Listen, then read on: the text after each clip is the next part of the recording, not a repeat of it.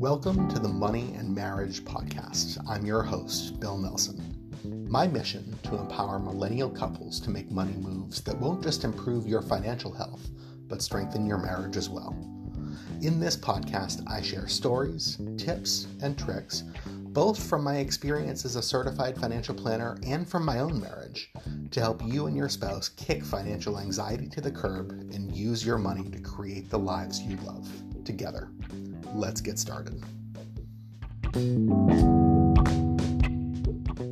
All right, so I'm recording this week's episode and last week's episodes back to back here. Um, last week's episode was about student loans, and I, I made a comment in that episode just in passing that kind of prompted the rant that I'm going to go on here today. Uh, uh, in, in, that episode, right, I it was about student loans and some things to watch out for, right? But I, I, made a comment in passing about how people in the financial world, right, often when we when we're giving guidance and in in, videos and podcasts and blogs, right, and we're, we're trying to help you figure out what to do in particular situations, right? Our answer is often it depends, right? You know, we depends on your situation. If this is true, then that's true, etc. And how unhelpful I generally find that. Um, but I want to be clear because I think it could be easy to hear me say that in passing and then go in a completely different direction with it. Um, the opposite isn't true either, though, right? And, and, the opposite of you know never taking a stand, never kind of offering an opinion, is offering really strong and rigid opinions that never change, right? And going to extremes, right? You should always do this or always do that. Um, and there was maybe some low hanging fruit, like some really clear decisions that it, it, makes sense to say you should always do X, Y, Z. Um, for example, off the top of my head, you should always have health insurance, right? That's a good idea, right? Um, just in general, I, I don't think I'm going to um, offend anybody or um, get anybody disagreeing with the statement of me saying like you should always have health insurance. Um, certainly in an ideal world, um, we don't always make it easy sometimes for that to be the case, but that um, that's a, that's a whole other story, right? where I have bigger problems though are for things where um, we're, we're taking a nuanced decision and making it really extreme, right? For example, right, what I often see when I talk to engaged newlywed couples, or the classic example of this is you know whether you should combine accounts when you get married or not. And you can find very big name very well respected financial professionals out there who put out a lot of content who will say you should always combine all of your bank accounts always right? There's there's nothing that you should ever not combine when it comes to your finances. You're in this together you got married you're a team everything should be combined right? No black and white or uh, i'm sorry it is black and white. There's no nuance right? That's just what you should do.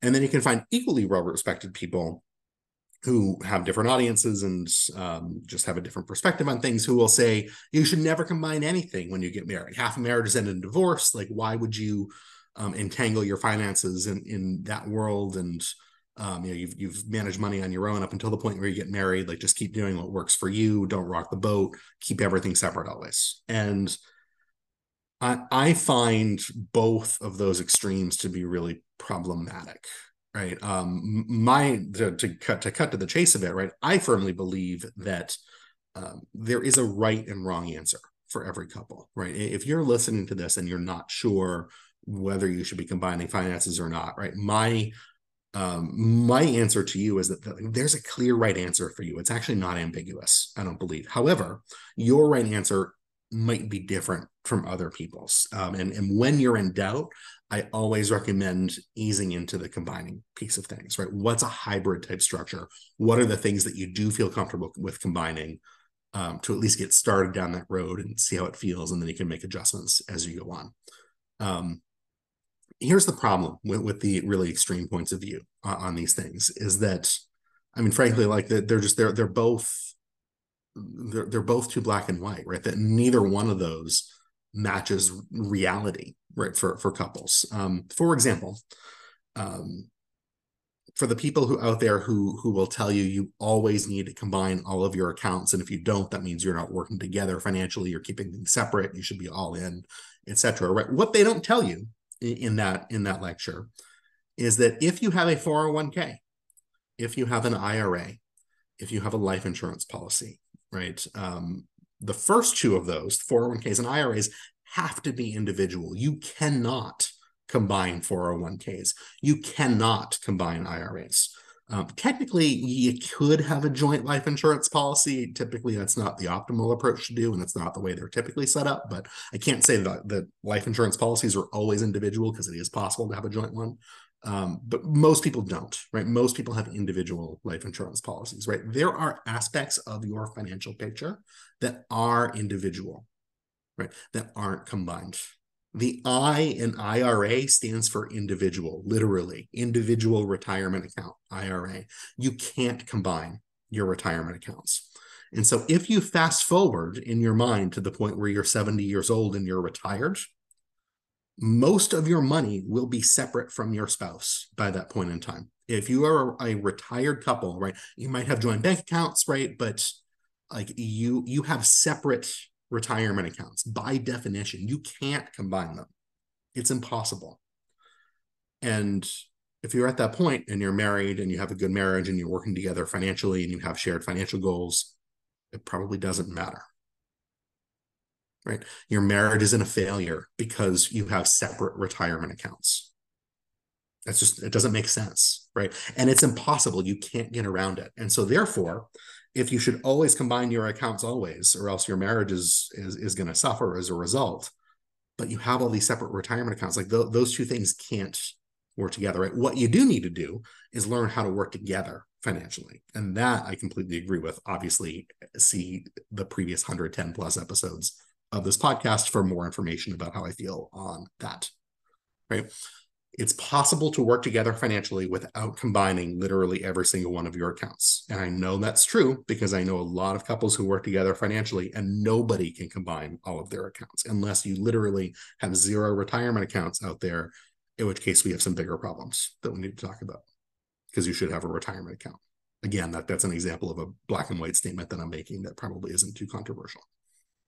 So, on the other hand, right, the people who um, there aren't as many I find out there who argue that everything should stay separate, but but usually when I have these conversations, it's in the context of the statistics about marriage and right, and how how marriages could fail down the road, and and that to me is short-sighted because like you're you're making this decision to keep all of your finances separate based on what percentage of marriages fail but the statistics are also out there that show that money stress and money fights and not working together financially is one of the causes for marriages to fail. So you're looking at the statistics out there that say that your marriage might fail.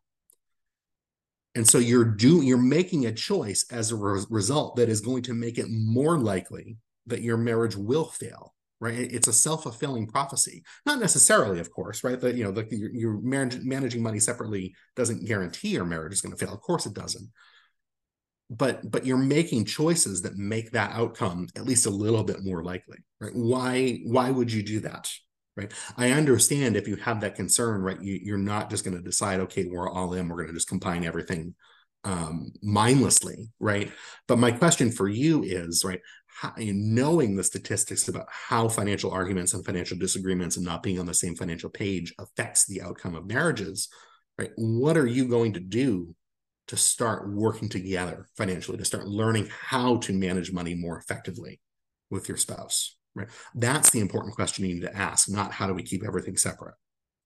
Um, and in that case, right, I, again, I, I, I, hinted to my suggestion earlier, right? What are the things that you might feel comfortable combining, or under what conditions would you feel comfortable combining some of your money, right? What what what is the thing that's holding you back specifically, so that then we can work through that and get to the point where you're you're able to start combining things, right? I um, I, there's only been one case that I've ever seen where I have actually explicitly recommended that couples keep everything separate um, I'm not going to go into too many. De- I, I, think it's impossible to um, properly anonymize that particular case study, so I'm not going to talk about it here, um, just out of respect for for their privacy. But you know, eh, like th- there are cases that I could come up with where it might make sense to keep everything separate.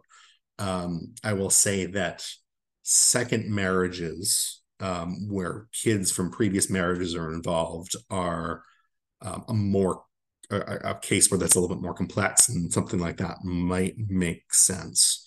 Um, but even that doesn't necessarily guarantee that it's going to make sense, right? Again, like the, even in those types of, of circumstances, right? What sort of financial architecture can we put in place to protect the things that need to be protecting, to keep separate what needs to be kept separate to protect some other interests, um, while also allowing you to start moving forward financially with your spouse, right? That's what we need to be working toward here. And it is possible to do that under a variety of different account structures, right?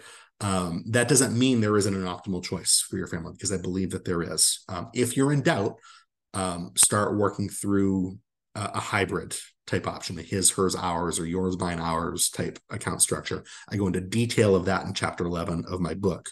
Um, if you head to marriagecenteredmoney.com slash free chapter, you can actually download that chapter for free um, to, to get you started. But but that's that's what you want to be thinking through here, right? How do we make the right choice for us? And if you're listening to people who are telling you you should always do this, you should always do that, um, the question is why, right? Why are they giving you that guidance and, and what are they missing? Because odds are right, they're probably missing something. Hopefully this helps, and we'll see you for next week's episode.